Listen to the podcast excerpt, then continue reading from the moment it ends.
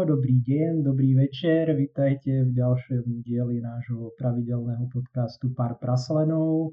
Dnes zavítame do doby bronzovej a dobou bronzovou nás po nejakej tej chvíli, čo sme s ním nahrávali, tak sme sa znova skontaktovali s magistrom Štefanom Olšavom zo Slovenskej akadémie vied a Univerzity Komenského. Ja ho týmto medzi nami vítam. Ahoj, Štefan. Ahojte, pozdravujem.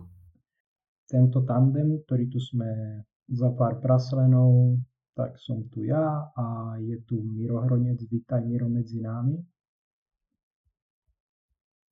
Miro si mutnutý. Zdravím. Nie, zdravím som povedal.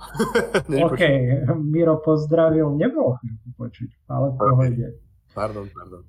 Dobre, ja to ako mám vo zvyku. Nebudem to naťahovať, rovno sa vrhneme na prvú otázku. Prosím ťa, Štefan, ako si sa ty dostal k tej dobe bronzovej a k tomu, čo popri teda tomu, že študuješ, venuješ sa archeológii, píšeš knihy, tak robíš ešte aj taký reenactment doby bronzovej. Ako si sa k tomu dostal? A prečo práve doba bronzová?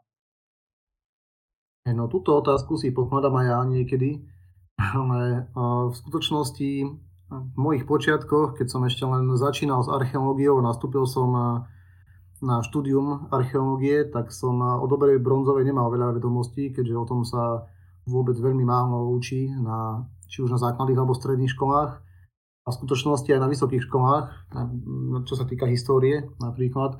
Takže veľa som o tom nevedel lenže zhoda náhod to vlastne bola, že som zase sa k tej dobe bronzovej dostal, keďže ja som chcel najprv robiť skôr ten včasný stredovek a, a venoval som sa aj nejakej rekonštrukcii života vo včasnom stredoveku ešte ako začínajúci študent, skôr tomuto obdobiu.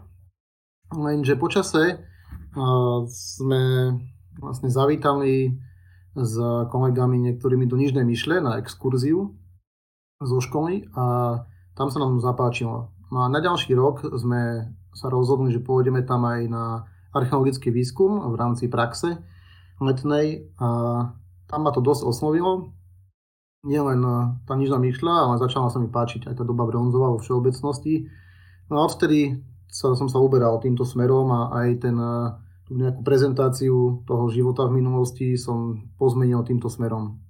Mám veľa kamarátov, ktorí robia reenactment napríklad v stredoveku a viem, že tie motivácie ľudí, prečo do toho idú, sú rôzne. Niekto hľadá grupu, v ktorej by nejak fungoval, zapadol, vieš, mal sa s kým, mal skrátka nejaký ten spoločenský život.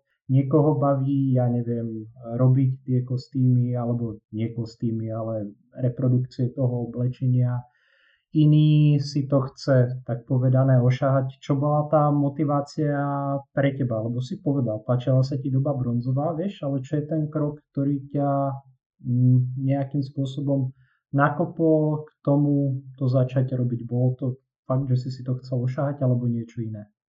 No, moje dôvody boli trošku iné, ako si vymenoval, alebo ako možno aj väčšiny ľudí, čo ja osobne poznám, ktorí chcú naozaj ten život prežiť eh, že obnieť sa do nejakého kostýmu a v ňom byť a tým pádom sa nejako vcítiť do toho človeka. Mňa to zaujímalo trošku do hĺbky. My sme ešte, keď som mal možno takých 20 rokov, pred, pred 10 rokmi sme začali s takým maličkým projektom v Zemplínskom múzeu v Michalovciach. A postavili sme tam dom zo stredoveku, z včasného stredoveku, bola to taká replika na základe nálezov práve z regiónu Zemplína.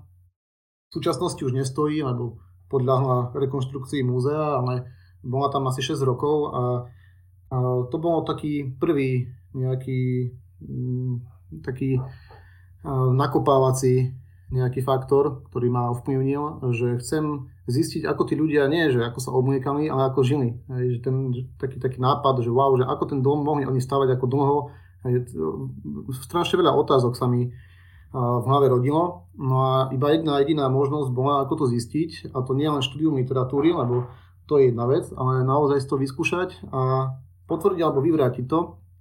No a vznikol takýto projekt tej šťastno-slovanskej zemnice. V vtedy ma to naozaj chytilo a vtedy som žiadny kostým ešte ani absolútne nemal a dokonca som ani o ňom nepremýšľal. Pri uvádzaní tej e, zemnice sme vytvárali, vyrobili taký e, menší festival historický. No až kvôli nemu som si vyrobil ten kostým, aby som tam nebol jediný v tričku alebo v niečom. že môj prvý kostým bol skôr z núdze, než toho, že som ho chcel mať veľmi na sebe. Skôr ma lákalo tie techniky a tá nejaká tak praktická časť toho života v minulosti.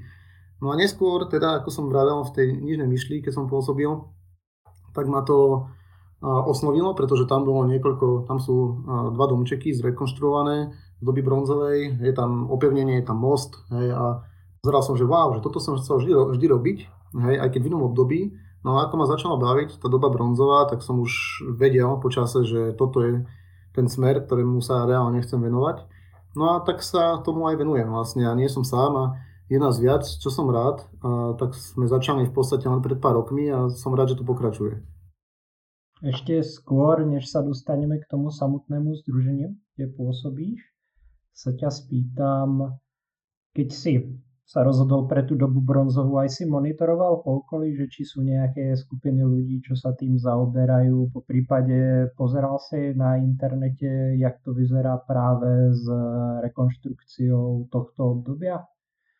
Lebo viem si predstaviť, že napríklad druhá svetová nájsť nejaké združenie alebo skupinu ľudí nebude až taký problém. Napoleonika je tiež viac menej v pohode stredovek, ako by dal. Momentálne celkom aj Rímani, ale doba bronzová je predsa len z, tej, z toho pohľadu tvorenia rekonštrukcie a reenactmentu taký trošku exo, taká trošku exotika by som povedal. No áno, lebo skutočne, keď sme začínali pred dvoma rokmi, čiže nerobíme to ani my ako extra dlho, no v skutočnosti neboli tie skupiny absolútne žiadne v čase, keď sme začínali pred dvoma rokmi.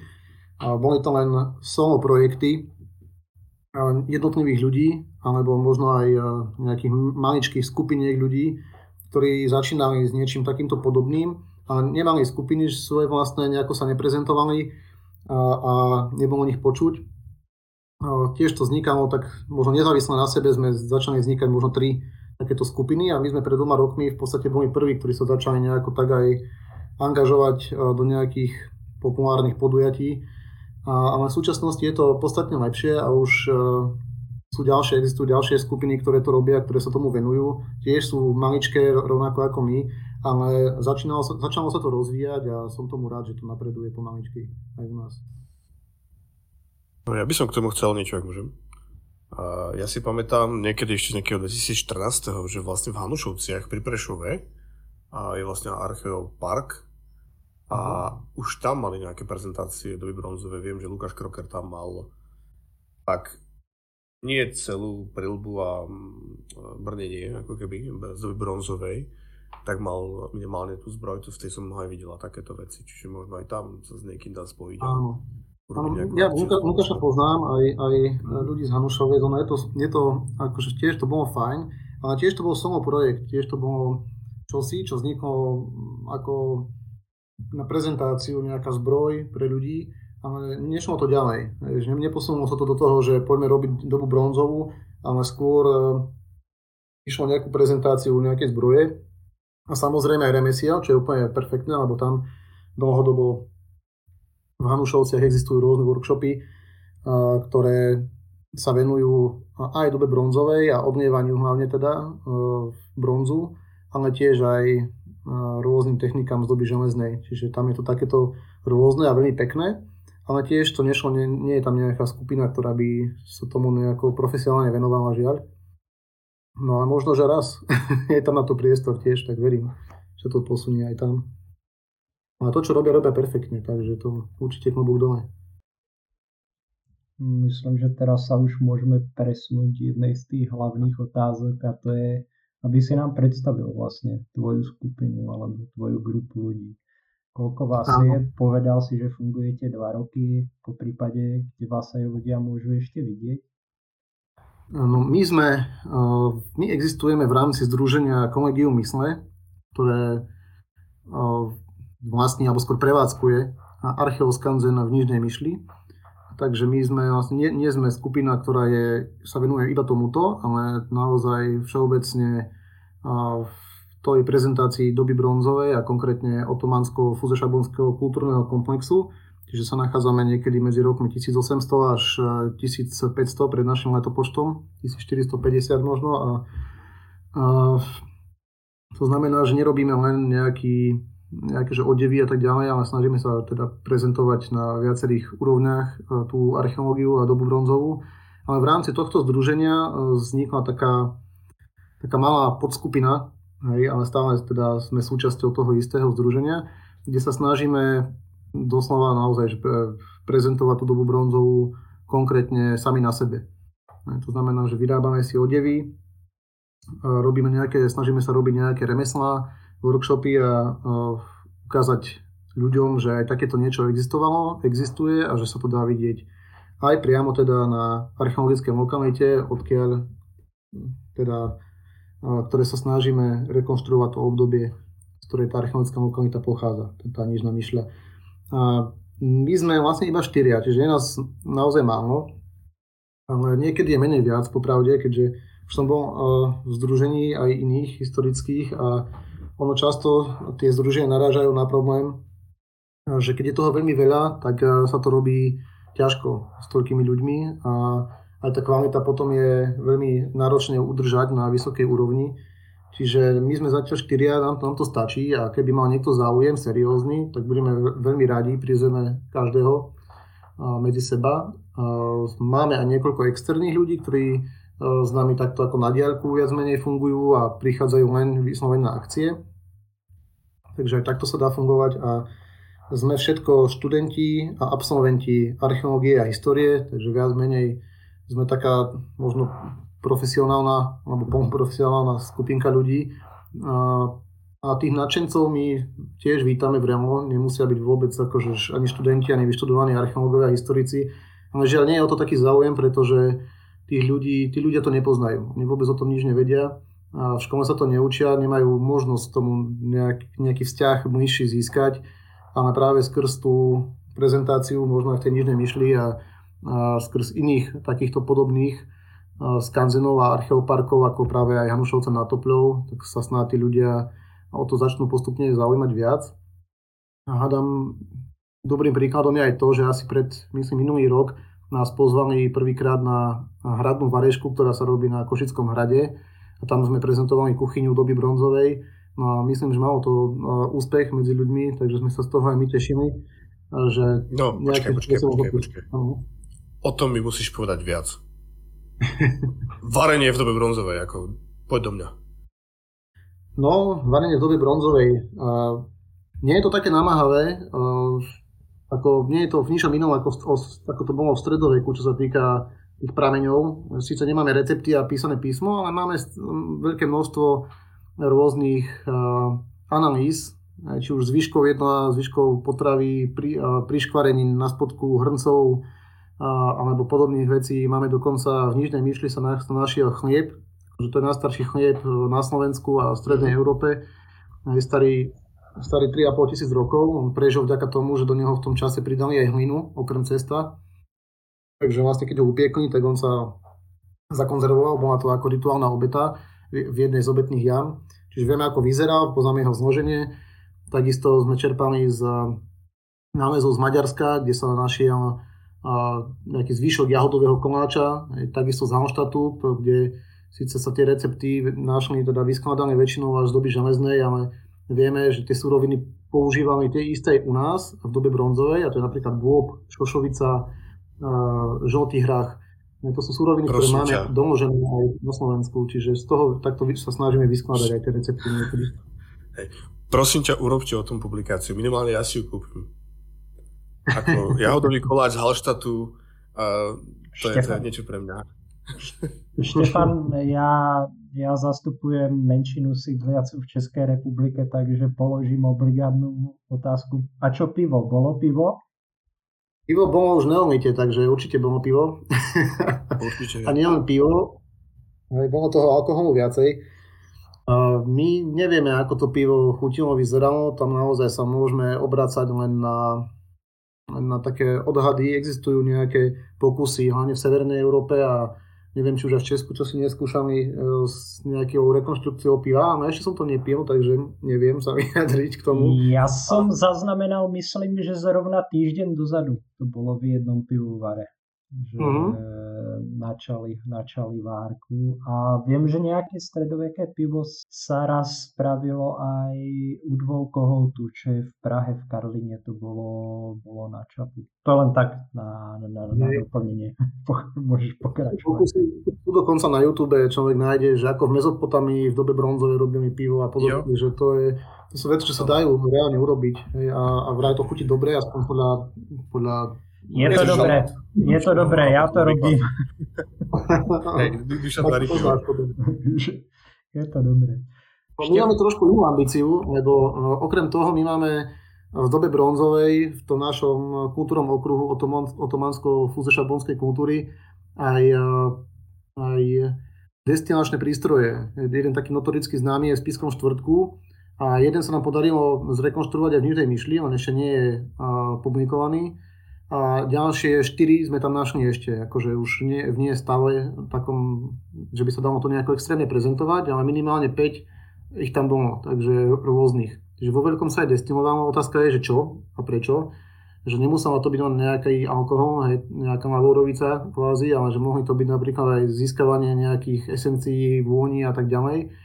To je tiež pravdepodobné, ale tak e, kto neskúsi nevie, takže na to sa chystáme a uvidíme.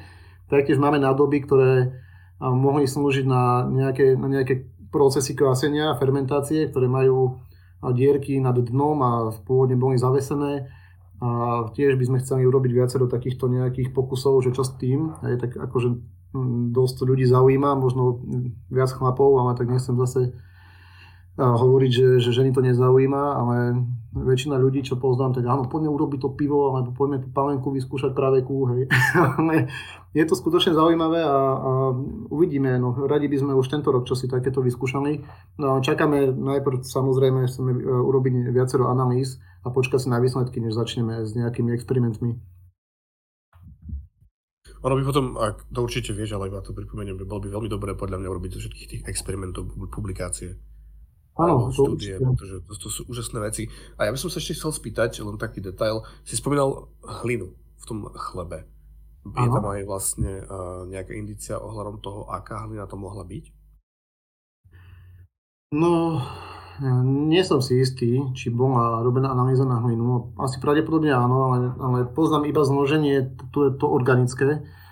A, ale podľa mňa to bola nejaká miestna hlina. Hej, mali je tam všade dosť.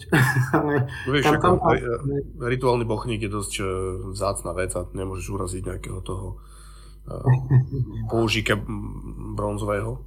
Takže či to nebol oker alebo niečo podobné. Ako také no, oker to nebol. Sú, sú nejaké niekedy také, aj som počul názory, či tam nebol náhodou nejaká hlina, ktorá je dokonca stráviteľná, že to reálne mohli jesť, ja si myslím. Mm. Našlo sa to v obetnej jame, ktorá kde sa našli aj zlaté predmety alebo nejaká lepka mýšky a podobné veci. Čiže beriem to skôr ako niečo, čo malo pretrvať navždy a preto tam pridali tú hlinu. No a na naše šťastie samozrejme. Pán, ja by som sa vrátil, lebo teraz sme trošku uleteli, vďaka jednu. Vrátil by som sa k tvojej skupine. Ako hovoril ste, ste štyria, ako tam fungujete? Máte tam, je každý odborník na niečo, alebo každý je tam trochu sám sebe kapitán? Trošku z jedného a trošku z druhého.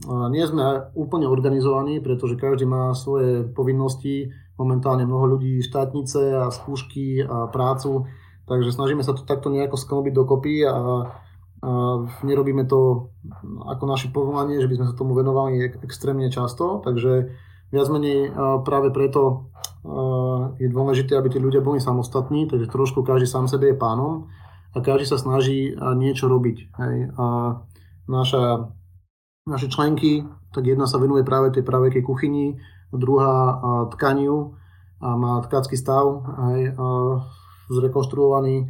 No a náš ďalší člen zase sa snaží taviť bronz, takže sme takí, že snažíme sa každý niečo a aby sme mali aj čo ukázať teda, nie iba sa ukázať, že aha, že máme kostýmy, ale aby sme priniesli tu nejakú pridanú hodnotu a malo to zmysel. Keďže to je našim cieľom. Nie iba sa ukázať, alebo ja neviem, že mať zo seba dobrý pocit, ale v prvom rade je to tá prezentácia kultúrneho dedictva a, a tiež tie experimenty a experimentálna archeológia a, sam, a samozrejme aj tá zábava. Je to pre nás samozrejme, tiež nás to baví. Bez toho toto nejde. Čo sa týka zdrojov, odkiaľ čerpáte, spomenul si, že sa zameriavate vlastne na Nižnú myšľu. To je pochopiteľné, že budete asi čerpať hlavne z tých archeologických nálezov, čo sa tam našli, ale v niektorých prípadoch siahneš napríklad aj po prehistoriše bronze funde, po prípade zaujímajú ťa aj nálezy z iných kultov Európy? No, doba bronzová je v tomto špecifická a, a nie len ona, ale v podstate všetky staršie obdobia oproti tým mladším obdobiam, že nemáme písomné pramene a nemáme textil a máme málo iluminácií alebo skoro žiadne. Takže je to ťažké robiť to iba na základe nejakých nálezov z pohrebisk, keďže tam sa zachovajú len tie anorganické veci a tá organika sa rozpadá.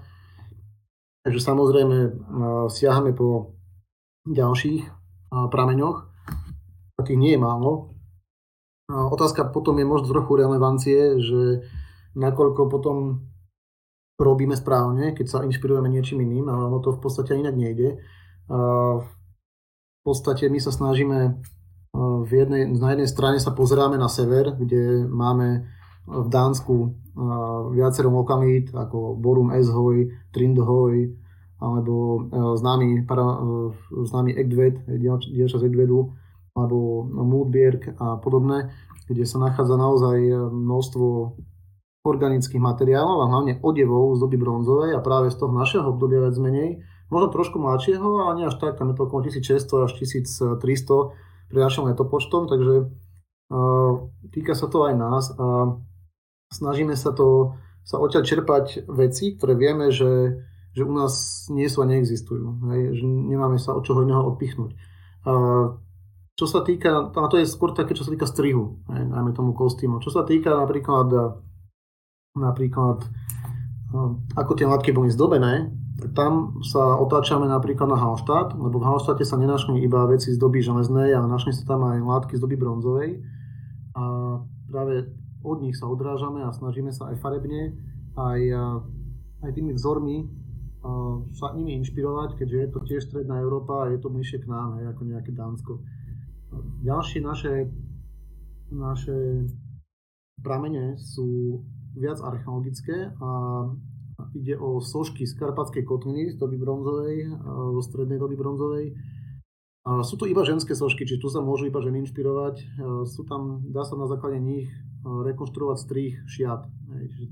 To používame skôr ako to Dánsko, že máme tu naše vlastné, vlastné strihy tých odevov pre ženy čo sa týka mužských, tak my už sa trošku potom obraciame na to Dánsko viac, lebo tam sme úplne stratení, tam nemáme nič v podstate ani na Balkáne, ani najbližšie až desi v Stredomorí a to už je pre nás veľmi ďaleko. A... No, ak môžem len takú drobnosť, v Stolenze napríklad, ak nájdeš nejaké veci, tak to môžeš eh, Áno, určite, použiť. Určite, ako, čo som pozeral, geneticky sú to ľudia niekde z Čiech a Strednej Európy, takže je to asi bližšie ako nejakí Dáni. Určite, a je to veľa artefaktov. Tam ešte počkáme si ešte na, na tú organiku, čo odtiaľ všetko príde, lebo tam je veľa zaujímavých vecí naozaj.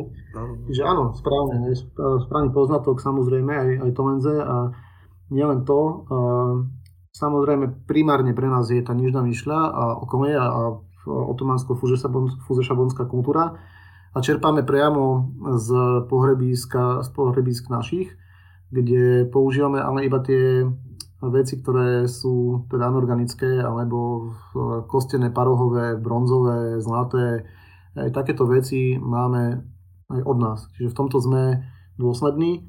A, a v tých kostýmoch, tak to sa už trošku musíme obracať. Hej. Ale je to veľmi zaujímavé sledovať, že vlastne v Dánsku to bolo úplne iné samozrejme ako desi v Grécku. A my sme desi v strede, takže musíme trošku aj na to si dávať pozor, aby sme úplne že neodbehli kde si uh, mimo. Hej. Ale vo všeobecnosti, vo všeobecnosti sa to dá. Nie je to nemožné, len je toho menej, je toho poskromnejšie, tak o to dôslednejšie treba študovať pramene. Prosím ťa, ste sa schopní kvôli kostýmu alebo niečomu aj dohádať v tej skupine?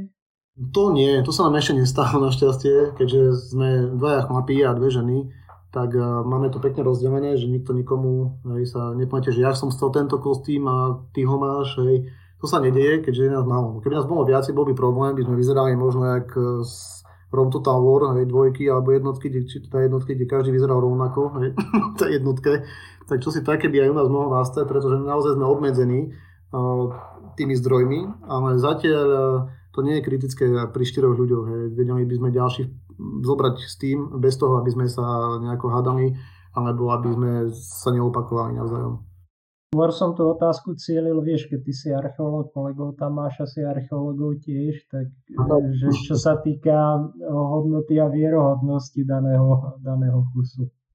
No ja to, ja to väčšinou riešim takto, že máme samozrejme súkromnú skupinu, kde riešime tieto veci a do nej hádžem priamo literatúru. A netvárim sa, že som nejaký mentor, ale proste nech sa páči, naštudujte si a taktiež ostatní členovia, keď niečo nájdu, tak urobia to isté.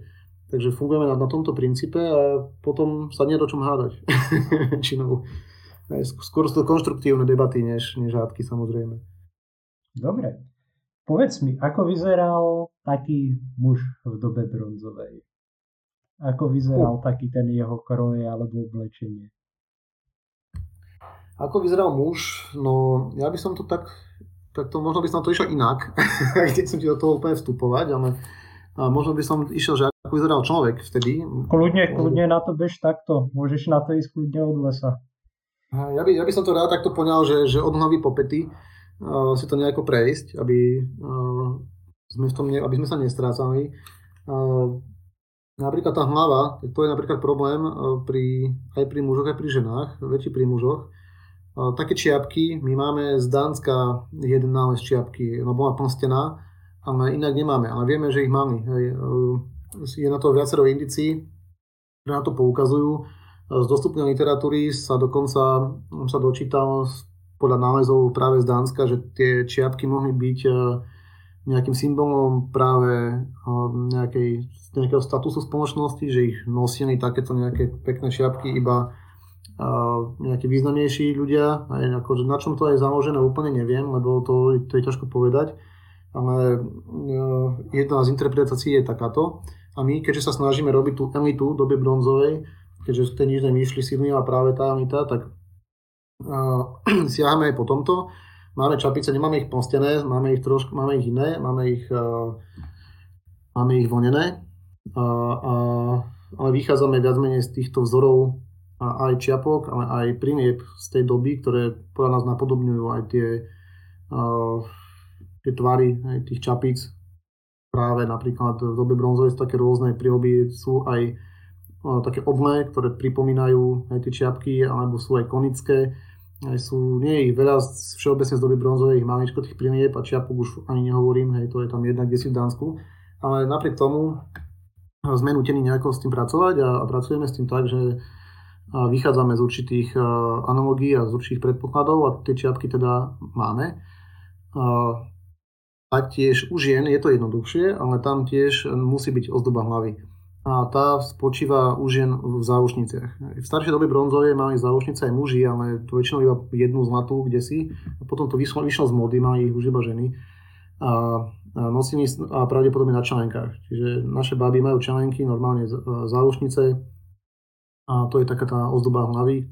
Máme aj ďalšie dokázateľné ozdoby hlavy, rôzne do vlasov, možno nejaké knižky zo zlata a momentálne by mali byť v procese výroby. Takže možno aj e, čo skoro nám pribudnú aj nové ozdoby, ktoré máme práve z nižnej myšle z pohrebiska do, domožené. No a toľko je hlava. No, to je u mužov a žien, je to, je, to, je to málo, ale dá sa s tým pracovať. Tak opäť, nižšie, uh, len taká drobnosť, keby si chcel na Slovensku si mal prílbu z lúčok a je dobre zrekonštruovaná. Áno, áno, áno. 3D, vieš, takže ako keby ste chceli prílbu, tak máte. Jasné, len z bronzu nemáme na bronz peniažky, tá, tá prílba je mladšia, my sme staršie, my sme staršie obdobie trošku, ale napríklad ja, ja vychádzam z toho, že tie prílby uh, oni sa vždy podobajú aj na stredomorské prílby, kde si v Mykenách. Áno. A sa veľmi podobajú aj na tie naše. Hej. A ja som sa dal vyrobiť jednu, už je vyrobená, už musím ísť vyskúšať. Uh, koženú prílbu. Vlastne ten, určite tie pokrevky hlavy v boji, ten bojovník mal, nemohol ísť do boja proste bez ochrany hlavy, ktorá je najdôležitejším orgánom. Takže vychádzame z toho, že keď to mali inde, prečo by u nás nemali. Hej. Takže určite mali a vychádzame z tých tvarov, ktoré poznáme, len z iných materiálov, a teda v tomto prípade z kože. Ten bronz je vrchol, áno, ono, treba fakt rátať, teda nejdem ti radiť, ako robte to ako uznáte závodné, ale vždy treba rátať s tým, že e, hlavne tie organické veci tam boli, ktoré zmizli, hej, čiže nejakú várenú kožu alebo niečo podobné, kančekly, neviem čo. Hej, čiže... Áno, kančekly používame tiež, to, to, to je to, čo máme zachované zase, takže to je v poriadku, ale je ťažšie už, tá, tá hlava je, je komplikovaná, no, aj tie čapice, aj tie, aj tie príhuby, ale dá sa, máme tvary, máme nejaké nálezy. A vieme určite povedať, že tento tvar alebo tento strih sa by, by mali v tej dobe poznať, lebo máme také a také nálezy, takže ale z iného materiálu, takže sa snažíme to napodobniť v tomto, v tomto duchu. No ale samozrejme nič nefejkujeme, netvaríme sa, že nevymýšľame si, ale vždy na, na to poukážeme, že je to možná interpretácia, je to sa vlastne ani inak nedá pri niektorých nálezoch v tomto smere, alebo pri niektorých rekonštrukciách. Uh, no, takže tak. A lepšie je to už potom práve, keď pôjdeme trošku nižšie ku krku, tak tie množstvo náhrdelníkov z doby bronzovej, to je obrovská variabilita. Tam, tam sa môžeme vyblázniť reálne a dokonca aj muži, nielen ženy, Hlavne ide o jantarové perly, ide o fajancové korámiky, rôzne tieto mm, no, z mušny sa vyrábali rôzne. Takže to, to, toto máme. Pre mužov sú typické ešte dekorácie na krku, na náhrdelníku zuby z dravcov. Väčšinou ide o nejaké vlky, myšky alebo dokonca medvede máme Čiže s týmto pracujeme, taktiež kančiekmi, hej, to, to tiež používame v ozdobu. Uh, by som možno trošku sa vrátil k tomu k tej fajance, lebo tu mali na, na hrdelníkoch a náramkoch aj muži, aj ženy, hlavne teda ženy v obrovských množstvách. Uh, taktiež mali nádherné zástery z tej fajanci. Takže mali fajanci na rukách, na krku, na, na zásterách. Uh, my sme asi prví, ktorým sa podarilo túto fajancu zrekonštruovať. Náš kamarát Anton Drimaj, ktorý nám ich vyrobil, sa zaprisahol, že už viacej to neurobí, je to extrémne namáhavá práca, ale sme radi, že ich máme. Máme ich, neviem, či 2 či 3 tisíc korálnikov a, a doteraz sme asi na Slovensku prví, ktorí to, sa do, do toho pustili s, úspešnou, s úspešným výsledkom. Fajanca je vlastne hmota z kremeného piesku, hliny a z minerálov medí, tá, ktorá sa teda používala v dobe bronzovej na tie dekoračné účely. A vychádzali sme zase z odbornej literatúry, napríklad Marky Stašikovej Štukovskej, ktorá o tom napísala publikáciu. A vychádzame z týchto vecí, snažíme sa to robiť podľa toho. A o to väčšia radosť, ale je to aj o to viac námahy. Čiže v tej dobe bronzovej tých dekorácií bolo veľa a tí ľudia sa veľmi radi a veľmi veľa zdobili Takže v tomto smere sa je aj na čo pozerať aj v súčasnosti pri tých rekonštrukciách. Ďalej, keď pôjdem ďalej, tak vlastne kostým ten základný, ktorý by mal každý člen mať, alebo teda každý človek, ktorý ide do, do toho reenactingu, tak by mal mať nejaký, nejaký základný odev a my práve, ak som vravel, vychádzame z tých, z tých rôznych zdrojov, či už našich, sošiek ženských, je to hlavne, hlavne naše slečny, alebo teda vychádzame aj z toho Dánska, že tam väčšinou ide o ľanové a o vlnené kostýmy. Oni sú tiež také pre ľudí, ktorí to nepoznajú tú dobu bronzovú, sú také exotické, lebo oni, ten, ten vzhľad tých kostýmov je úplne iný. Tie strihy sú absolútne iné, oni vyzerajú, sú aj jednoduchšie, ale sú aj e, možno aj praktickejšie a aj také zaujímavejšie oproti tomu, čo už tí ľudia poznajú, lebo už ten stredovek vlastne mám ponúka viac menej tie podobné strihy, ktoré sa zachovali storočia neskôr a to teraz.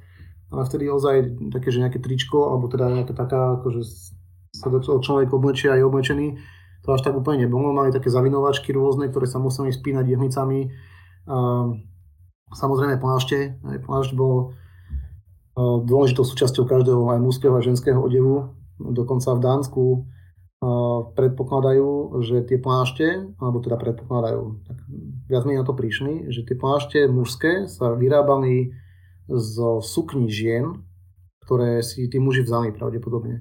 Hej, a takže to nejaký aj rituálny nádych to malo charakter. Hej, to bolo zase Dánsko, hej, takže či to platilo aj u nás, možno, že nie vôbec. Ale je to zaujímavé, že tá spoločnosť jednoducho fungovala inak a ľudia k tomu, aj k tomu oblečeniu pristupovali inak a vyzeralo to teda inak. Takže plášte samozrejme u nás sa snažíme mať aj zdobené, pekné, ktoré by mali aj tu ten status toho nejakého, nejakej elity vyjadrovať, hlavne u mužov, u žien ten status odráža práve zástera, ktorú som spomínal. Tie zástery boli bohato zdobené tými fajancovými korálikmi a mušľami, aj na podobeniny mušiel, ale aj mušly, ktoré sa dovážali z, dokonca z morských oblastí. Už máme mušle z Čierneho mora, zo Stredozemného, že ten obchod to nám to dokazuje, že bol čumý a že tie ženy, ktoré na to mali, vysoko postavené, tak sa tým radi zdobili. Čiže potom také rôzne doplnky odevu, ktoré my vieme zrekonštruovať priamo, napríklad z nižnej myšle, tak napríklad opasky s platničkami vyrobenými z kančích kiel a taktiež sparohové zápony. Tie parovové zápony z, v doby bronzovej sú úžasné. Ich je viacero typov a každý je úplne iný. Že dneska poznáme jeden hej, a má rôzne modifikácie, ale vtedy aj to zapínanie bolo úplne na inom systéme fungovalo. Uh, jedno fungovalo úplne inak ako druhé, ako tretie, takže vedeli sa s tým vyhrať a bolo to také v tej dobe veľmi experimentálne, že tí ľudia experimentovali veľa fungovalo to, ale veľa z toho sa do ďalších období už nedostalo. Že zostalo to iba v tej, dajme tomu v tom 15. storočí pred našim letopočtom a ďalej to už nešlo, čo je možno aj škoda, lebo niektoré sú naozaj sofistikované a veľmi pekne precízne urobené. Už jen napríklad toto trošku absentuje, takéto, že zdobenia opaskov, ale a nie, vlastne ani nie, lebo oni práve mali množstvo pukničiek z, zo zlata a z bronzu a tie zdobili jak, ako najmý šatov, šiat, tak, tak aj opasky pravdepodobne. A, takže tí ľudia sa bunišťali, hlavne tie ženy boli vyblískané, boli farebné, alebo tie fajancové korániky boli rôznych farieb, boli hlavne tyrkysové, zelené, modré, biele. Takže tá kombinácia modrej, zelenej a bielej a častokrát aj červenej. V červenej pravdepodobne skôr na odevoch ako nejaká vyšivka, pretože tie máme dokázané v Strednej Európe tak muselo to byť uh, také pompezné. Ozaj, ten, ten dizajn bol taký, že aj tie farby k sebe mladili a vyzeralo to pekne. Čiže nebolo to, že čokoľvek farebné dám na seba a, a hurá, ale malo to svoju, svoju logiku. Takže aj, tohto sa my snažíme držať. Uh, šaty zdo, uh, zdo, uh, sa snažíme zdobiť tak, ako to napríklad vidíme na soškách z Karpatskej kotliny, čiže aj tie výšivky a podobne. My sa inšpirujeme práve týmto, a nie len tvarmi, ale aj e, tým, kde sú umiestnené. Znamená na, na, spod, na spodných častiach sukní u žien hej, alebo šiat boli väčšinou cikcakové alebo šachovnicové motívy a podobne. E, veľmi zaujímavé je zistenie, aj nie naše, ale hlavne teda archeológov, ktorí sa tomuto dievaniu venujú vo všeobecnosti, že to, čo si ľudia dlho mysleli, že z keramiky zdobenie z keramiky alebo ornamenty z keramiky sa dajú aplikovať na odevy, tak to nie je pravda. A práve, že vôbec tie, tie ornamenty, ktoré to v dobe bronzovej sú veľmi obľúbené a to sú hlavne rôzne oblúky, vonuty a, a špirály, tak tie na odevoch absolútne absentujú. A naopak e, sa využívali na šatách len práve vzory, ktoré boli hranaté. To znamená trojuholníky, cikcakaté, šachovnice a podobne. Čiže aj, aj na základe tohto my sa snažíme to trochu robiť takto nejako profesionálne. No a keď pôjdeme nižšie, samozrejme máme náramky, máme aj e, doložené máme aj e, e, nánožníky, ten ešte nemáme vyrobený, ale tak hádam v budúcnosti. A najviac problematické sú topánky. Topánky absolútne vôbec netušíme a častokrát, že ako mohli vyzerať, pretože máme Máme veľmi málo nálezov.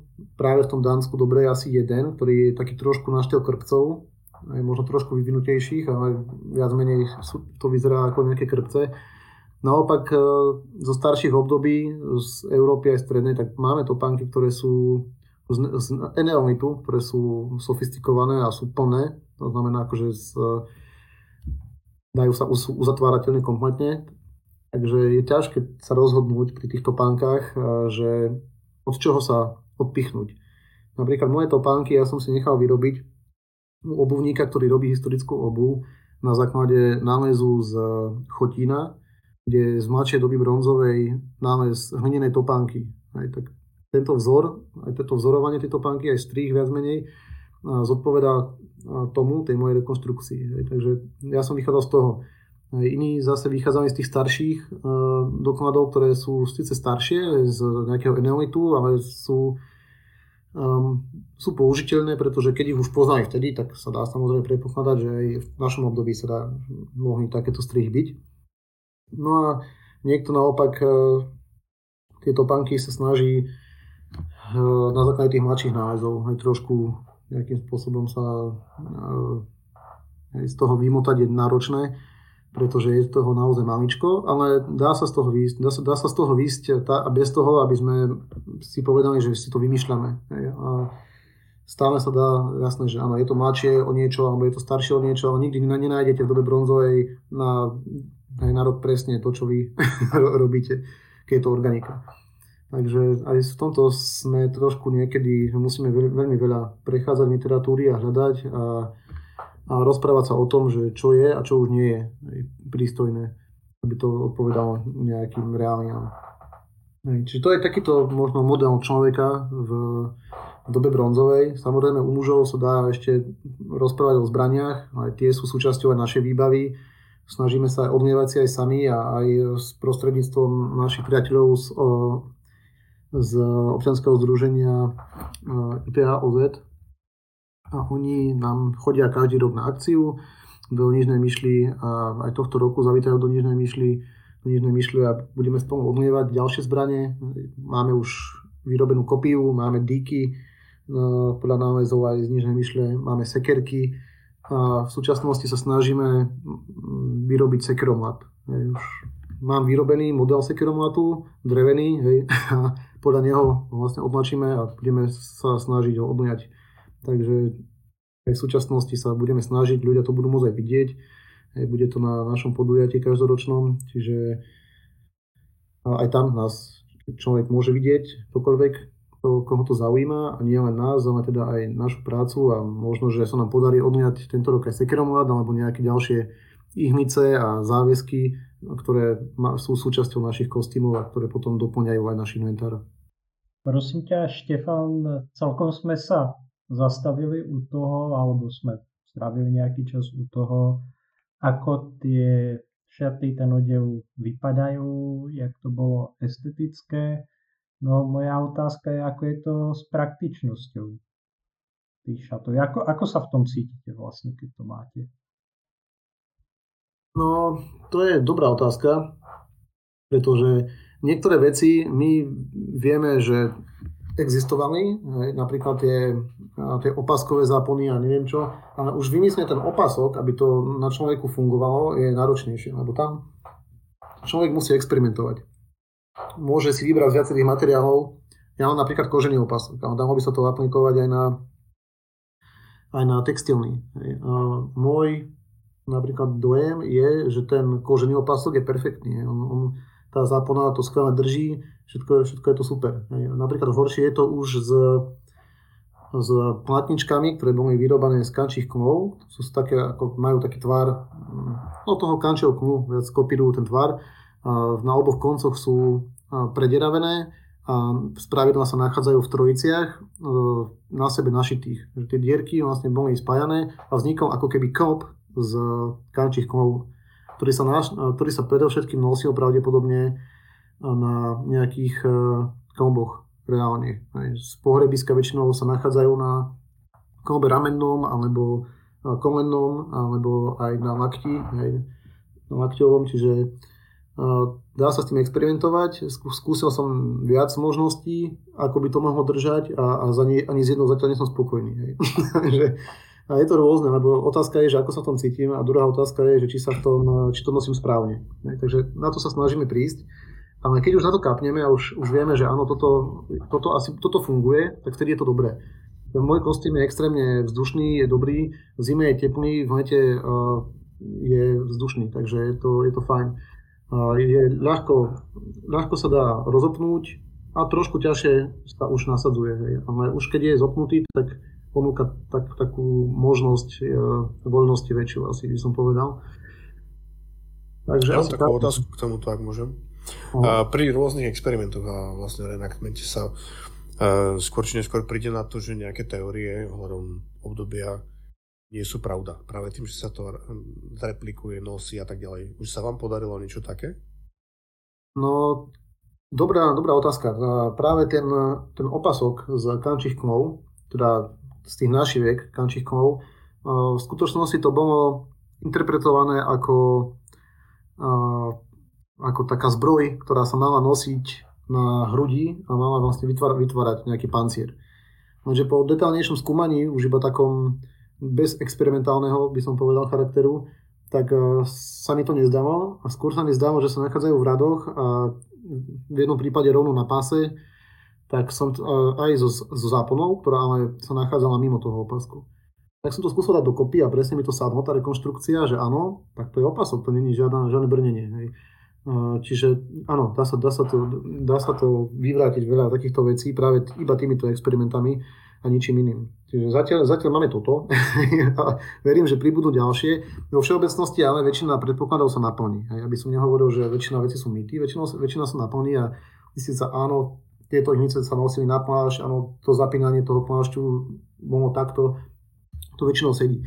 Sú to skôr drobnosti alebo veci, ktoré, do, ktoré nikdy neboli vyrobené a zrekonštruované, zreštaurované, teda zrekonštruované a tým pádom sa iba na tých dohadoch dalo niečo stavať. V súčasnosti už vieme povedať, že áno, tak toto slúžilo na niečo iné naozaj. A verím, že z tých vecí pribudne. Máme zo pár takých ešte adeptov, ktorí, ktorí chceme preskúmať alebo vyskúšať, že ako sa to mohlo nosiť sú to práve tie rôzne ozdoby vo masoch, ktoré sú ako mimo záušníc a, a určite toho bude viacej. Možno časom, ako ste si vravel, že aj nejaký článok by z toho mohol ísť, uvidíme. No, no práve, to, že to reálne nemalo byť, ako, iba môj prístup, je, ako nemusíš sa ani cítiť utláčaný mojimi názormi a nič, ale aspoň nejaký článok je veľmi zlá formulácia, čo by z toho malo byť. Tak by si na tomto mal doslova postaviť svoju kariéru najbližších pár rokov. Ja uh, utlačať sám svoj voľný čas na úkor vedy a dobra ľudstva. Hej, takže robíš takéto veci, hej. takže ako, to je môj manifest, to si nevšímaj. Ono, ono to znie super, no len keby ten, nej, ten archeológ nemal čas, no. to, to, toho iného, hej, ja teraz akože som, až som dorobil dizertačnú prácu a čakám na, na termín, takže tam priestoru nebolo veľmi veľa je jednoduchšie niečo vyrobiť a prísť na niečo, než to publikovať. Aj. Poznáme veci z fachu a, a preto vravím, že je nás tam viac. Nemusel, mohli by sme sa, keď sa spojíme, tak to pôjde. Hej. Keby som to robil sám, tak to budem robiť e, na úkor iných vecí, ktoré, ktoré tiež nechcem zanedbať. Takže určite, ak sa spojíme viacerí a verím tomu, že aj, e, že aj možno aj z iných skupín a možno aj z iných krajín e, ľudia, ktorí tam prichádzajú a osnovujú nás, s ktorými sme v kontakte, tak sa časom bude dať vytvoriť možno niečo samostatný, nejaký projekt aj v rámci publikácií a toho prezentácie mm. nielen verejnosti, ale aj odbornej teda verejnosti. Toto, keď si spomenul iné krajiny, ako myslíš Maďarsko, Polsko, Ukrajinu? No, no je Českú republiku samozrejme. A takto, lebo napríklad viem, že Hanušovce spolupracovali s Karpatskou trojou, čo vlastne je tiež ako... Áno, áno. Aj, aj to bolo ríšia, aj odlievanie a tak ďalej, čiže možno s nimi. Áno vymeniť nejaké know-how? My mám, máme s nimi také, také malé, nie až také silné ako v Hanušovcach na Tupľov uh, kontakty. Uh, v súčasnosti práve sa mi ozval nedávno uh, jeden človek, ktorý to tam práve robí, reko, takéto odlievanie a rôzne rekonštrukcie aj z iných materiálov z doby bronzovej, a priamo na naše obdobie a mal by zavítať aj na našu tohtoročnú náš historický festival, takže verím, že ďalšia spolupráca sa nadviaže, ale zatiaľ hlavne s Českou republikou Máme veľmi dobré vzťahy a s ľuďmi, čo aj tam sa snažia o tú dobu bronzovú, ktorí taktiež prídu tento rok a máme dobré vzťahy, tak verím tomu, že, že práve také čo si vznikne. Lebo mhm. je, je fajn, akože keby sme sa my v našom združení nejako tak e, vnútorne rozhodli niečo dať von, ale tak tá spolupráca je vždy dôležitá, lebo tie podnety sú neoceniteľné pre jednu aj pre druhú stranu určite. Takže sme ešte mladí, hej, akože nemyslím vekom, ale myslím našou činnosťou, hej, že hej, roky, takže, takže určite sa rozbehneme a verím, že to naberie aj grády časom väč, väčšie aj v tomto smere. Hlavne to vydržte. No, to je najdôležitejšie, aby ste vy to vydržali, aj keď sa to nebude rozbiehať dlho. A držím palce. Ďakujem pekne. Štefan, spomínal si vašu akciu, váš festival. Predstav nám ho. No ide o Ide o historický festival s názvom Starovek v Nižnej Myšli. A tento rok to už bude druhý ročník, teda už, no ešte len, ale bude to druhý ročník. Je to taký, taký nástupca historického festivalu Navrat na Varheď, ktorý sa roky rokuce konal pravidelne v Nižnej Myšli. Neskôr ho vystriedala cesta do Praveku. No a v súčasnosti je to Starovek Nižnej Myšli, ktorý je venovaný nie iba dobe bronzovej, ale rozšírili sme to práve na taký ten celý starovek, hej, aj keď v našom prostredí sa o staroveku nedá veľmi rozprávať, ale samozrejme je to, je to názov, ktorý má účel propagačný. A ide, ide vlastne o festival, kde budú rôzne skupiny z viacerých krajín susedných, aj, teda aj vzdialenejších než susedných. Bude to od obdobia doby bronzovej po neskoro dobu rímsku že bude sa dať pozrieť naozaj na, nielen na ľudí z doby bronzovej, ale aj na, aj na Keltov, na Germánov, na Dákov, na Rímanov z rôznych e, období dokonca uh, rímskej ríše. Súčasťou toho sú, je program uh, teda aj pre dospelých a pre decka, ale hlavne ide o množstvo workshopov, ide o prezentáciu života v minulosti a celé sa to odohraje 29.7 bude to sobota. A začíname o 3. alebo o 15. a končíme niekedy o pol 10. a neskoro 10. Čiže program bude bohatý a všetkých určite srdečne pozývam do Nižnej Myšle a do Archeoskanzenu nášho.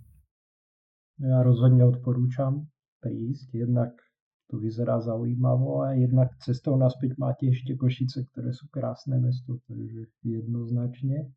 A mám na teba, Štefan, jednu otázku. Ste aj na Facebooku alebo Instagrame, kde by si vás mohli ľudia nájsť? Tá tvoja um, skupina? My ako skupina nefungujeme na Facebooku, aj keď už nám to bolo viackrát vyčítané, čo beriem. Hádam, uh, sa to zmení. Po tohto ročnej akcii, kedy by sme chceli nejaké nové promofotky urobiť a, a určite sa zaregistrujeme konečne už aj na sociálnych sieťach, ale dovtedy sa nás dá ako tak vidieť na stránke nášho Archeoskanzenu, že keď si na Facebooku alebo na Instagrame nájdete Archeoskanzen Nižná myšľa, tak určite tam nájdete aj nás. Väčšinou vo fotografiách, kde si. Miro, nejaká otázočka? Nie, ako teraz ma napadajú hlavne také roz, rozoberačky, čo všetko by sa dalo a z toho rejnak to vyťažiť aj, čiže to by sme to boli asi do polnoci. Ale zatiaľ si myslím, že pre základných poslucháčov je to fajn. Hovorím, najviac dúfam, že to bude pokračovať, lebo minimálne tá kuchyňa ma zaujala. Hej, a to je praktické ešte, lebo môžeš si uvariť aj niečo z doby bronzovej v kuchyni. No. Väčšinou by sa to dalo dneska nazvať akože ne, fit, Neviem, či poznáte, no ako fitness recept áno, akože no, môžete nájsť na internete na stránke Lumit, keď to poznáte ľudia Mity dejiny, tak tam som aj dal jeden taký príspevok o kuchyni doby bronzovej, čiže ak to niekoho zaujíma, tak naozaj detailnejšie sa o tom dá dočítať, stačí trošku pogugniť.